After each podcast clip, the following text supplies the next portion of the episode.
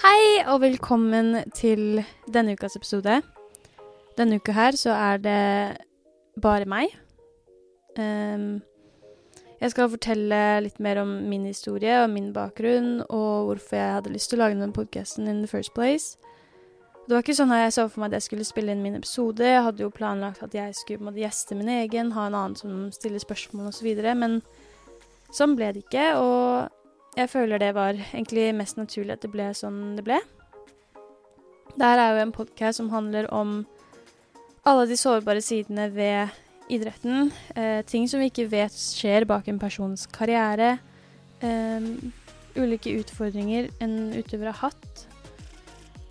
Og det er jo veldig naturlig at jeg må også fortelle min historie og ja, grunnen til at jeg ville lage denne podkasten her, og ikke bare ha gjester eh, som er sårbare og forteller sine historier. Så um, her kommer Her kommer det.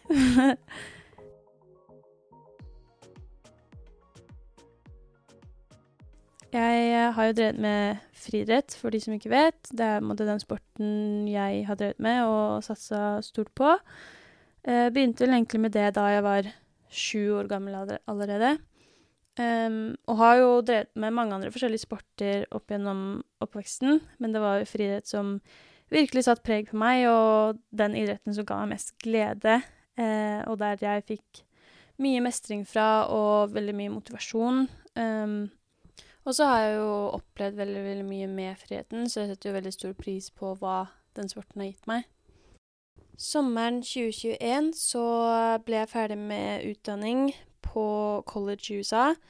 Jeg valgte da etter videregående å dra og studere og satse på friidrett på et universitet som heter University of Florida. Og det var jo hovedsakelig fordi at jeg hadde lyst til å satse på friidrett. Jeg var utvekslingsstudent på andre klasse på videregående i USA, noe som ga veldig mye mersmak, som var også med på å påvirke eh, min beslutning da, til å dra på college eh, og studere der. Eh, men det er jo veldig egoistisk å si. Men jeg dro jo til USA etter videregående fordi jeg hadde lyst til å satse på friidrett. Det var jo friidrett prioritet nummer én, og så var skole prioritet nummer to. Det er det ingenting å skjule på, egentlig. Um, og en annen faktor uh, for at jeg valgte å dra dit, var jo fordi at det, det, kan være litt enklere å studere og drive med idrett på fulltid i USA, fordi at der konkurrerer du og representerer skolen. Og da, hvis du har en eksamen eller en prøve, så kan man få den utsatt hvis man har et viktig stevne eller trening eller noe arrangement, da. Som sagt så var jo målet når jeg dro dit, at jeg skulle bli den beste utøveren jeg kunne bli, eh, og måle meg opp mot de aller beste. Fordi eh, The University of Florida er jo både en av de beste public universityene, eller skolene, i USA, akademisk sett, men det er også en ekstremt bra skole for friidrett. De har jo de beste trenerne i verden, og flere av utøverne som går der, eller har gått der, er i verdenstoppen. Så jeg hadde høye forventninger da jeg dro dit, og målet var at jeg skulle bli en bedre, en bedre utøver. Friidrettsmessig så gikk jo ikke ting sånn som jeg hadde forventa.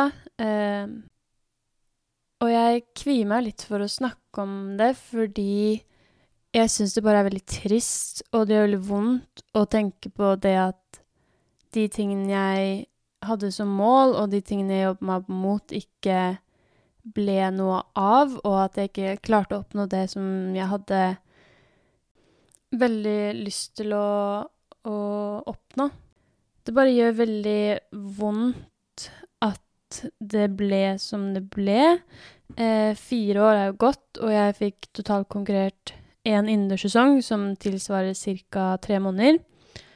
Når jeg egentlig skulle ha fullført fire innendørssesonger og fire utendørssesonger innen graduation. Men jeg kom meg på en måte gikk unna skader, og det ble så mange skader. Og ikke bare skader man kan trene seg gjennom, eller kortvarige skader, men litt omfattende skader som rappa meg for kontinuitet i treningen og for konkurranser.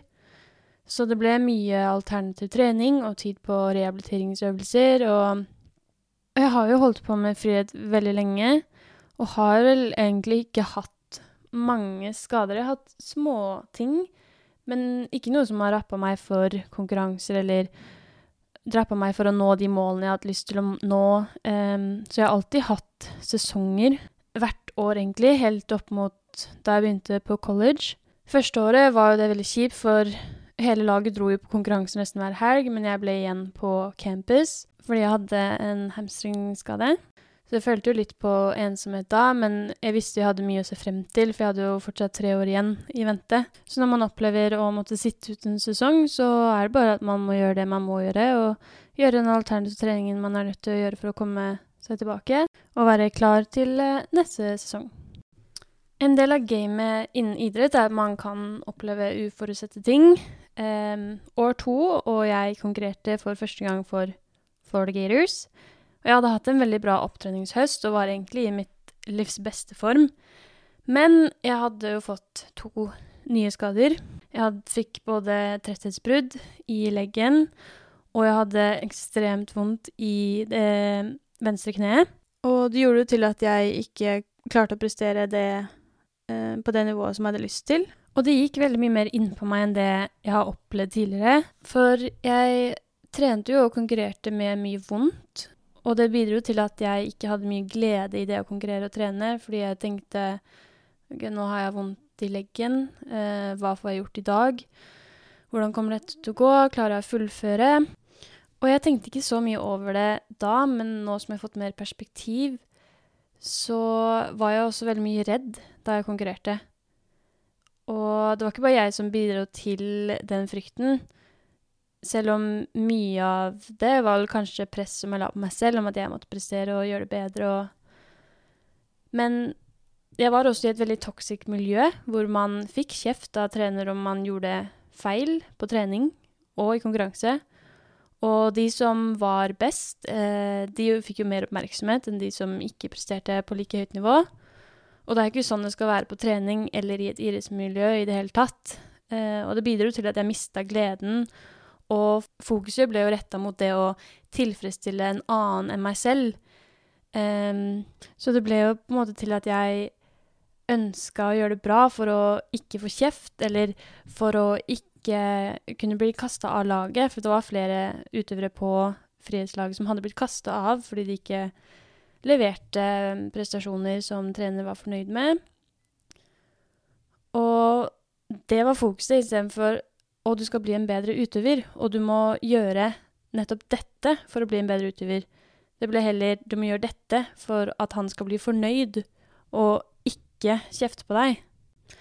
Så når innersesongen var over, så begynte jeg med alternativ trening som svømming og lite belastende trening pga. tretthetsbrudd i leggen og kneet. Og jeg klarte jo ikke å bli frisk til utendørssesongen, så jeg måtte jo dessverre stå over den sesongen. Men leggen ble jo frisk, eh, men kneet gjorde fortsatt veldig vondt, og jeg klarte ikke å løpe i mer enn fem minutter før jeg fikk smerter. Jeg gjorde jo veldig, veldig mye rehabiliteringsøvelser, som er en del av det å være skada og drive med idrett, men det var på en måte ikke et sekund hvor jeg tvilte på det, og jeg gjorde alt jeg skulle. Um, alt jeg skulle, til punkt og prikke. Gjorde ikke for mye og ikke for lite, og ja, følte at jeg alltid gjorde ting riktig. Eh, og da skjønte jeg ikke hvorfor jeg fikk så mange skader og hadde så mye vondter hele tiden. Um, som gjorde at jeg ikke fikk måte den gleden ut av både trening og konkurranse. Fordi på trening så ble jeg på en måte hemma av de vondtene og måtte enten avbryte en trening tidlig eller stå over eh, en øvelse eller to, og det ble på en måte alltid noe jeg måtte jobbe meg rundt. Og ved at jeg fikk så mange skader, så ble det til at jeg prøvde å finne svaret på hvorfor jeg fikk så mange skader, og jeg, jeg prøvde å spørre hvorfor eh, til fysioterapeuter, og Men jeg fant på en måte ikke et svar, og da ble det veldig lett å skylde på seg selv. Det er jeg som er problemet, det er jeg som ikke er god nok, og jeg gjør alt feil, og du kan ikke gjøre dette, du må gjøre det, du må gjøre det sånn, du kan ikke gjøre det sånn. Ikke gjør det, gjør det, gjør det. det ble bare så sinnssykt mye tanker i hodet. Negative tanker som bare begynte å ja, strømme på, da. Uten at jeg egentlig var klar over at jeg hadde de tankene. Eh, men det var bare veldig lett å skylde på seg selv når man ikke fikk noe svar. Så jeg begynte jo å føle på at jeg mist... Eller jeg hadde Det var noe som mangla i hverdagen, fordi at jeg følte jeg ikke fikk det uh, utbyttet av trening og friidretten som jeg hadde fått tidligere. Jeg fikk ikke resultater, eller jeg fikk ikke den mestringsfølelsen jeg hadde fått tidligere. Det var på en måte noe som mangla, noe som Ja, det var på en måte en, et rom i livet mitt hvor jeg ikke klarte å fylle, da.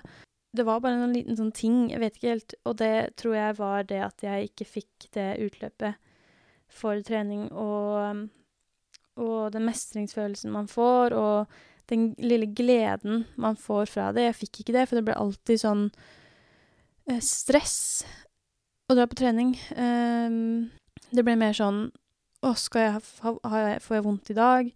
Går det bra i dag? Kan jeg fullføre treninga i dag? Uh, får jeg gjort de uh, sprint, sprintene jeg har i dag? Um, må jeg gjøre noe annet fordi jeg ikke kan gjøre det jeg egentlig skal.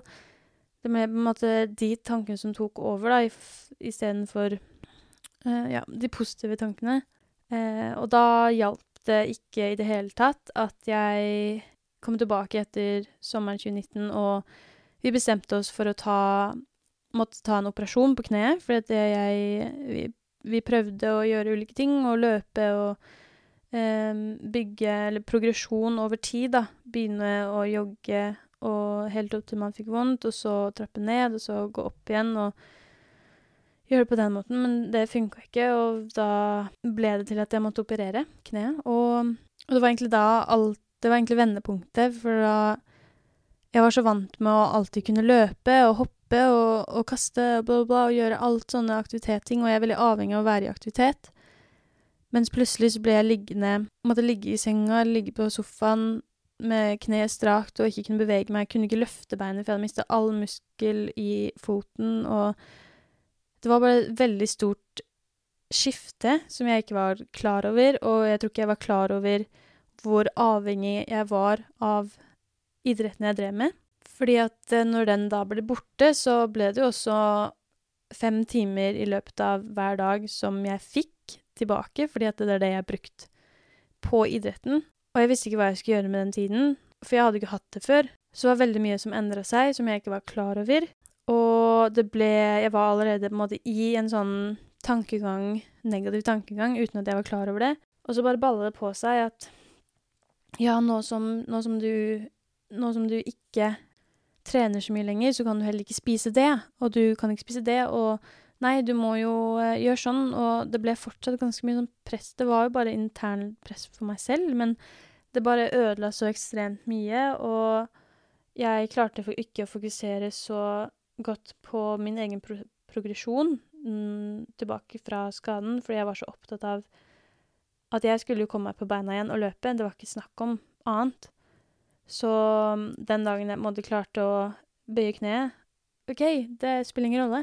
Det er, det er, det som er naturlig. Er, selvfølgelig skal jeg klare å bøye kne. Um, så jeg angrer litt på at jeg tok den opptreningsperioden, rehabiliteringsperioden, så for gitt. Men det var så uvant, og det var bare det at jeg elsker på sporten min så mye at det, det, var noe, det var ikke snakk om at jeg ikke skulle komme meg tilbake. Og jeg var veldig klar for løpet, for det, det, var så lenge siden Jeg følte jeg hadde så mye å vise. Um, så mye å bevise overfor meg selv, men også overfor uh, treneren min, om at jeg var god nok. For det er jo et ekstremt høyt nivå på den skolen, det er jo ikke snakk om. Og det var også sånn at jeg begynte å sammenligne meg selv med andre på laget. Uh, for jeg hadde jo veldig mye tid til å drive og tenke og gjøre Ja, sammenligne meg selv med de andre jentene på laget og tenke at ja, grunnen til at jeg er skada og sånn, eller ikke har fått det til, er fordi jeg ser ikke sånn ut, og hun er jo dritrask, så da må jeg jo se sånn ut, og det er jo helt galskap å tenke sånn. Men det var på en måte det jeg hadde tid til, og det jeg For jeg fikk ikke svar, og jeg føler jeg ikke fikk så mye tilbakemeldinger heller. Og da ble det vel lett å bare finne prøve å finne svarene selv, for når man ikke har noen svar, så blir man veldig rastløs og utålmodig, og man får på en måte ikke ro. Eh, og jeg ville bare ha svar. Og dessverre så ble det bare negative svar. Så den operasjonen var et stort, stort vendepunkt. Um, og førte egentlig til at jeg fikk så mange negative tanker i hodet som jeg ikke var klar over, at jeg ikke klarte å se meg selv i speilet, for jeg likte ikke det jeg så. Og det sier jo noe om hvor sterke sånne negative tanker kan ha, da. Jeg ser jo sikkert helt lik ut, men negative tankene i hodet bare gjør til at jeg bare ser alt på en negativ måte. Jeg klarer ikke å se meg selv i speilet, jeg har ikke lyst til å våkne opp og bare se meg selv, selv i speilet. Eh, prøver å unngå det. Um, føler alt er håpløst, bare negative ting. Mista veldig selvtilliten. Mista ekstremt mye selvtillit, for det er på en måte på banen, frihetsbanen, jeg har fått fra. Og det var det jeg også innså. At herregud, jeg har jo Når jeg da først var borte fra det, og, og så lenge og ikke hadde muligheten Jeg jo på, gikk jo på krykker. Og hadde heller ikke muligheten til å løpe og hoppe og eh, gjøre akkurat det jeg ville, og være i aktivitet. Og da innså jeg egentlig hvor, hvor avhengig jeg var av hadde vært av friheten. At det var der jeg fikk mestring, det var der jeg fikk selvtillit, glede. Um, og sånn som jeg har sagt, snakka med flere av gjestene jeg har hatt på den podkasten tidligere, at um, det er en måte når du innser at du måtte ha mista det, at du innser også hvor mye du liker den sporten, og hvor avhengig du er av det. Og også at idretten for de fleste idrettsutøvere er det stedet man slapper av, og har på en måte et Det er på en måte stedet man kan slippe ut alle følelser man har. Um, og det mista jeg. Og det reflekterte også på skolen. Plutselig så klarte jeg ikke å konsentrere meg lenger på skolen. Det gikk dårligere, jeg fikk dårlige karakterer. Jeg klarte å konsentrere meg sånn så mye at jeg kunne lese et avsnitt i en bok, og så når jeg er ferdig med å lese det, så huska ingenting. Jeg måtte lese igjen, for jeg, husk, jeg hadde så mange tanker i hodet at jeg um, klarte ikke å konsentrere meg i det hele tatt. Og så kom jo korona da, i 2020, og uh, skolen stengte jo ned, og det var jo ikke noe trening lenger. Ble, alt ble jo bare stengt på dagen, egentlig, og alle de amerikanske utøverne og studentene dro hjem, uh, mens jeg og noen flere, det var flere norske som gikk på skolen, dro, dro ikke hjem med en gang. Eh, for det var veldig vanskelig å komme seg hjem fra USA i den perioden. Eh, masse fly som ble kansellert og greier og greier. Så vi dro ikke hjem før en, i mai, og skolen stengte i mars. Så da hadde jeg jo faktisk kommet meg på beina igjen, og jeg eh, kunne jogge og løpe og hoppe og det var selvfølgelig, Foten var selvfølgelig veldig mye svakere enn det den hadde vært tidligere, men jeg var um, var såpass eh, sterk at jeg kunne gjøre intervaller og, og, sånne ting, og bare gjorde ulike styrkeøvelser, og fortsatte å gjøre rehabiliteringsøvelser da, for å styrke kneet. Men eh, etter at jeg kom da hjem til Norge eh, pga. korona, så, så var jeg egentlig på mitt laveste eh, punkt som jeg noen gang har vært, og jeg har egentlig aldri forstått hva mental helse er. Alltid vært en person som har tenkt at ja, kan du ikke bare velge å være glad? Jeg skjønte det ikke, for jeg har alltid egentlig vært veldig glad gjennom hele livet. Og nå plutselig var alt det endra, og jeg klarte ikke å stå opp og bare like livet. Jeg våkna, og ingenting ga mening. Eh, jeg var bare lei meg hele tiden, og ja, alle følelsene mine var egentlig monotone. Hadde ingen energi, men selvfølgelig så skulle jeg jo tilbake etter at korona var over. Vi visste jo ingenting på, den siden. Men jeg skulle jo tilbake og fortsatte jo selvfølgelig å trene hjemme på, i, på, i Valdres, eh, på Fagernes, på Blåbærmyra. Fordi at jeg skulle jo komme meg tilbake etter skaden.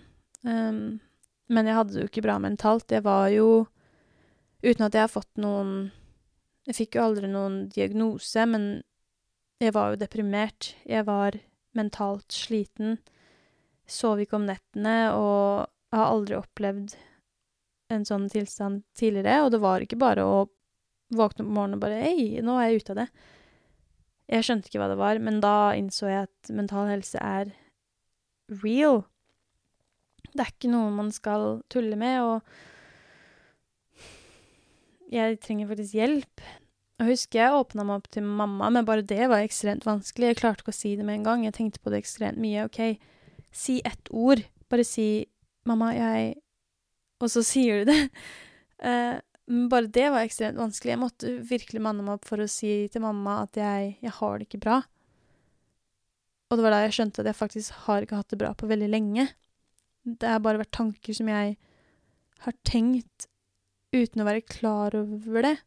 Men nå har det kommet til et punkt hvor det faktisk har påvirka meg så ekstremt mye at jeg faktisk er deprimert. Og jeg husker jeg bare sa til mamma, og jeg bare begynte å gråte, og på en måte fikk veldig mye eh, utløp da for den samtalen, faktisk. Fordi det var en veldig stor lettelse å få si til noen at 'jeg har det ikke bra'. Og da begynte jeg å prate med, åpent med foreldrene mine om hvordan jeg følte det, og sa på en måte at jeg har ikke hatt det bra på veldig lenge, og de kunne jo se at jeg ikke hadde hatt det bra. Jeg var på en måte ikke en like glad, sprudlende person som jeg har vært tidligere. Men det var ekstremt mange tanker um, som var grunnen til at jeg hadde som jeg hadde. Mista selvtillit, liten tro på meg selv. Um, problemer med mat at jeg var bare veldig um, Det var ikke det at jeg ikke spiste eller noe sånt, det var bare det at jeg var så sykt påpasselig med hva jeg spiste, men hvis jeg spiste mot en kanelbolle, så ble, fikk jeg bare dårlig samvittighet, men det var ikke sånn at jeg gjorde noe med det. Det var bare at jeg fikk så sinnssykt dårlig samvittighet når jeg eh, spiser usunne ting, da, som jeg ikke har hatt tidligere, og det var fordi jeg tenkte at jeg ikke fikk lov, plutselig, av en eller annen grunn. Og det tok jo veldig lang tid for meg å komme tilbake til en, et stadie hvor jeg følte jeg var glad og faktisk fikk glede i ting. For når jeg var i den perioden hvor jeg ikke hadde glede, så Ting som gjorde meg glad tidligere, det brydde jeg meg ikke om. Um, og det var så sinnssykt merkelig at jeg ikke fikk glede i noen ting. Jeg dro jo fortsatt på trening, som sagt, men det ga meg ikke så mye glede. Jeg gjorde det fordi jeg var disiplinert, fordi jeg alltid har gjort det, og jeg hadde et mål. Jeg ville jo tilbake til, til det nivået jeg har vært på, og jeg skulle bevise overfor meg selv og overfor treneren min at jeg var god nok, og hvis jeg ikke trente meg opp igjen etter skaden, så kommer jeg, kom jeg ikke til å komme på det nivået som jeg har vært på tidligere. Men det ble bare det at jeg tok med meg alle tankene på trening også. Trening var plutselig ikke det stedet hvor jeg lot alle tankene gå, og jeg bare hadde det gøy, og jeg trente, og ah, Det var Ja, det stedet hvor jeg følte meg måtte fri, da, det var ikke det stedet lenger. Um, det var det stedet hvor jeg var slem mot meg selv. Um, du må løfte tyngre, du må, du må løpe fortere, du må gjøre det sånn, det her er ikke bra nok det ble fortsatt de tankene, og det gjorde til at jeg ikke fant gleden i det. Og hver dag så utsatte jeg trening litt og litt, fordi at jeg ikke gleda meg lenger. Det var ikke et sted jeg gleda meg til å dra. Um, jeg kunne våkne om morgenen og tenke OK, i dag skal du trene, dette er det du skal trene. OK, greit, det skal vi gjøre, men ikke enda. Og så ble klokka tolv Nei, vi tar det litt senere. Nei, vi tar det klokka fem klokka, klokka seks, og så ble det ikke før klokka var åtte. Det ble på en måte senere og senere på dagen hver dag, fordi at jeg grua meg til å dra dit, men jeg visste at det var det som måtte til. Og hvor lenger jeg holdt på sånn, hvor verre ble det. Og det endte jo med at jeg begynte å bare gråte hver gang etter trening, fordi, fordi jeg var så slem. Og det gjorde så sinnssykt vondt. Um, jeg kunne gjøre intervaller og komme i mål og tenke OK, eh, Kristine, du kan ikke løpe 400 meter intervall og komme inn på 65. Eh, målet er at du skal løpe på 62.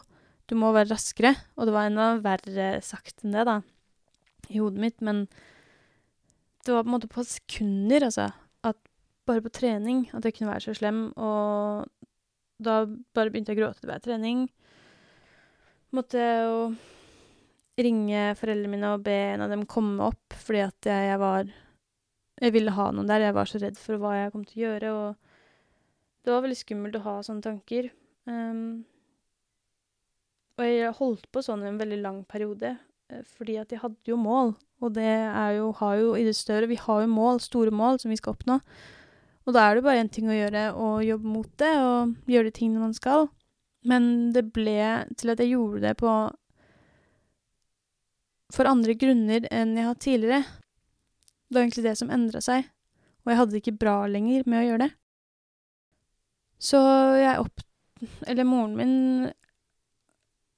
sa at jeg burde dra og se en psykolog, fordi hun kunne ikke hjelpe meg lenger. Jeg snakka veldig mye med foreldrene mine om ting jeg følte, og når jeg trengte å måtte, snakke med noen om de følelsene jeg hadde. Men det kom til et punkt hvor måtte, jeg måtte oppsøke profesjonell hjelp, fordi de visste ikke helt hva de skulle gjøre med de følelsene, eller gi tips. De visste ikke helt hva, hva de skulle, for de hadde ikke vært igjennom sånne type ting før. De var helt nytt, det var helt nytt for dem også med mental helse og sånne ting. Så da dro jeg til psykolog, eh, og ringte også til eh, den ene assistenttreneren og fysioterapeuten min i Florida.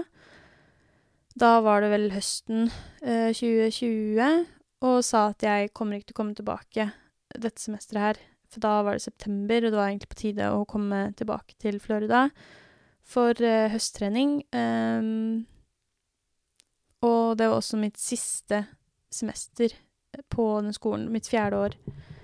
Men jeg valgte da å være hjemme et, i et halvt år, det, den høstsemesteret, fordi at jeg var, hadde ikke bra mentalt, og tenkte at jeg behøver å være nærme familien min og ikke dra på andre siden, siden av jorda. Og dra dit i den mentale helsa jeg er i, det er ikke bra, og jeg er nødt til å jobbe med, jobbe med det før jeg kan dra noe som helst sted. Så da flytta jeg til Oslo med søstera mi og dro til psykolog der. Jobba med det. Um, valgte også å ta en pause fra friidretten, så jeg snakka med, med de om det også.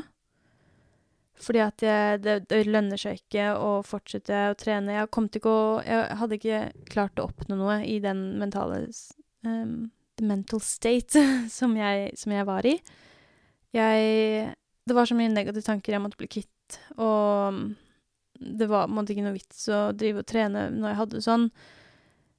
Det jeg måtte gjøre, var å finne gleden tilbake, eh, så da valgte jeg å ta en pause, uansett hvor vanskelig det var å bare si og ta en pause. Det var ekstremt vanskelig, det tok meg veldig lang tid å være sånn OK, jeg må faktisk ta en pause. Det er det som må til. Det er bare den um, Det valget der var veldig, veldig tungt å ta. For jeg ville jo ikke gjøre det i det hele tatt, men jeg innså jo at det, det er ikke noe å holde Man kan ikke bare holde på sånn. Det det blir bare verre. Så jeg tok en pause og valgte å bare gjøre det som gjør meg glad hver dag. Prøve å finne de tingene som, som gir meg noe. Så da var egentlig clouet at jeg våkna opp om morgenen. Um, jeg studerte jo fortsatt, men alt var jo på, på, nettet, eller nettbasert. Så jeg leste jo fra Oslo. Men treningsmessig så bare tillot jeg meg selv å velge akkurat det jeg ville. Stå opp om morgenen. 'Jeg har ikke så lyst til å trene i dag', kjenner jeg. Da gjør jeg det ikke. Står opp, har lyst til å dra på joggetur eller trene styrke. Da gjør jeg det. Så at alt skulle være på mine premisser, og at jeg skulle få en positiv opplevelse med trening, det var egentlig mitt mål. At jeg skulle bli kvitt negative tanker, at jeg skulle gjøre de tingene som jeg følte jeg hadde lyst til å gjøre, og ga meg glede, og ikke var noe press utenfra å gjøre. At jeg skulle ha rom for å bare glede meg med det. Det var egentlig min taktikk, holdt jeg på å si, eller det som fikk meg gjennom den perioden. Og det ble jo Det hjalp jo veldig å ta den pausa, fordi jeg jobba med psykolog og tankegangen, og jeg kom meg ut av det. Det ble jo sånn at eh, når, eh, det høstsemesteret var over og vårsemesteret skulle starte, så dro, valgte jeg å dra tilbake til Florida for å fullføre det siste semesteret. Så det var jo eh, våren eh, 2021. Så i januar 2021 så dro jeg over da til USA for å fullføre det siste semesteret derfra. Men eh, prata jo med trenerne og fysioterapeuter og valgte å fortsatt ta en pause fra friheten og ikke trene med lag igjen. Fordi at jeg var ikke mentalt klar til å være der i det miljøet. Um, fordi at jeg visste at det var fortsatt veldig ferskt, og jeg hadde klart å komme meg gjennom Bli, bli kvitt de negative tankene. Og da hadde jeg ikke lyst til å bare gå rett tilbake i det miljøet hvor de tankene starta. Så det var veldig viktig for meg at jeg bare fikk en positiv avslutning på hele hele USA-opplevelsen, eh, egentlig, selv om jeg har hatt veldig mange gode perioder før det. Ikke misforstå meg rett. Men da Det var bare det at jeg dro dit, eh, studerte, ikke trente, trente akkurat det jeg ville, sånn som jeg hadde gjort da jeg var eh, i Norge. Trente de tingene jeg ville hver dag. Trente jo hver dag og fikk en veldig bra treningsrutine. Ble skikkelig god form. Eh, for jeg visste trening er jo noe jeg elsker. Men nå var det på mine premisser, og det var ikke noe Det var ikke noen jeg skulle imponere. Det var ikke noen um, som kjefta på deg, eller så på akkurat det du gjorde, for, at, for å forsørge om at For å ja, forsørge at det var riktig det var bare meg og min glede og jeg som bestemte alt sammen, og jeg hadde kontroll. Og det føltes veldig, veldig godt, og jeg hadde en ekstremt bra opplevelse. Ideen om å lage denne podkasten her kom jo allerede i 2020, da jeg var på mitt verste, fordi at jeg tenkte at det her er en opplevelse som jeg ikke har lyst til å oppnå oppleve igjen, og det er noe jeg ikke vil at andre skal oppleve. Å være deprimert og være på det stadiet er ikke gøy i det hele tatt. Det er skikkelig dritt, og jeg har ikke lyst til å oppleve det igjen. Og hvis flere snakker om sine følelser, og andre utøvere deler sine opplevelser, så kan kanskje andre relatere, og de kan catche de følelsene de har, tidligere. Fordi at eh, jeg trodde ikke helt på de følelsene jeg hadde, og at de var på en måte valide, eller riktig. Og jeg ante ikke hva jeg gikk gjennom selv, egentlig, før jeg begynte å snakke om følelsene mine til andre og begynte å lese mer om andre utøvere sine opplevelser, og kjente at jeg kunne relatere. Og da var jeg sånn OK, det er akkurat sånn jeg føler, og dette er det de har vært igjennom. Da, da er det jo kanskje det Og da begynte jeg å tenke at det er kanskje sånn jeg har fått disse tankene og følelsene, og sikkert derfor. Så var det ikke før enn jeg leste om alle andre, eller om mange andre idrettsutøvere som hadde opplevd ting som jeg kunne relatere til, så ble det på en måte sånn OK, det er ikke bare jeg som tuller eller jeg som finner på ting. Det er faktisk en konsekvens av ting som er ekte. Eh, og jeg kan relatere til andre, og de kan relatere til meg. Og jeg vil at flere skal snakke om disse opplevelsene og erfaringene sine, og snakke om de sårbare sidene, for det hjalp meg ekstremt mye. Det er i hvert fall noe jeg har lært i denne perioden her, er at å være sårbar er en stor styrke, og det hjelper å snakke om de sårbare sidene. og og tankene man har. Selv om det er veldig, veldig vanskelig, men jeg har lært at det er en veldig stor styrke, og hvis man klarer å gjøre det, så så kommer det til å hjelpe deg. Uh, og det var grunnen til at jeg ville starte den podkasten her, for jeg følte at det trengs.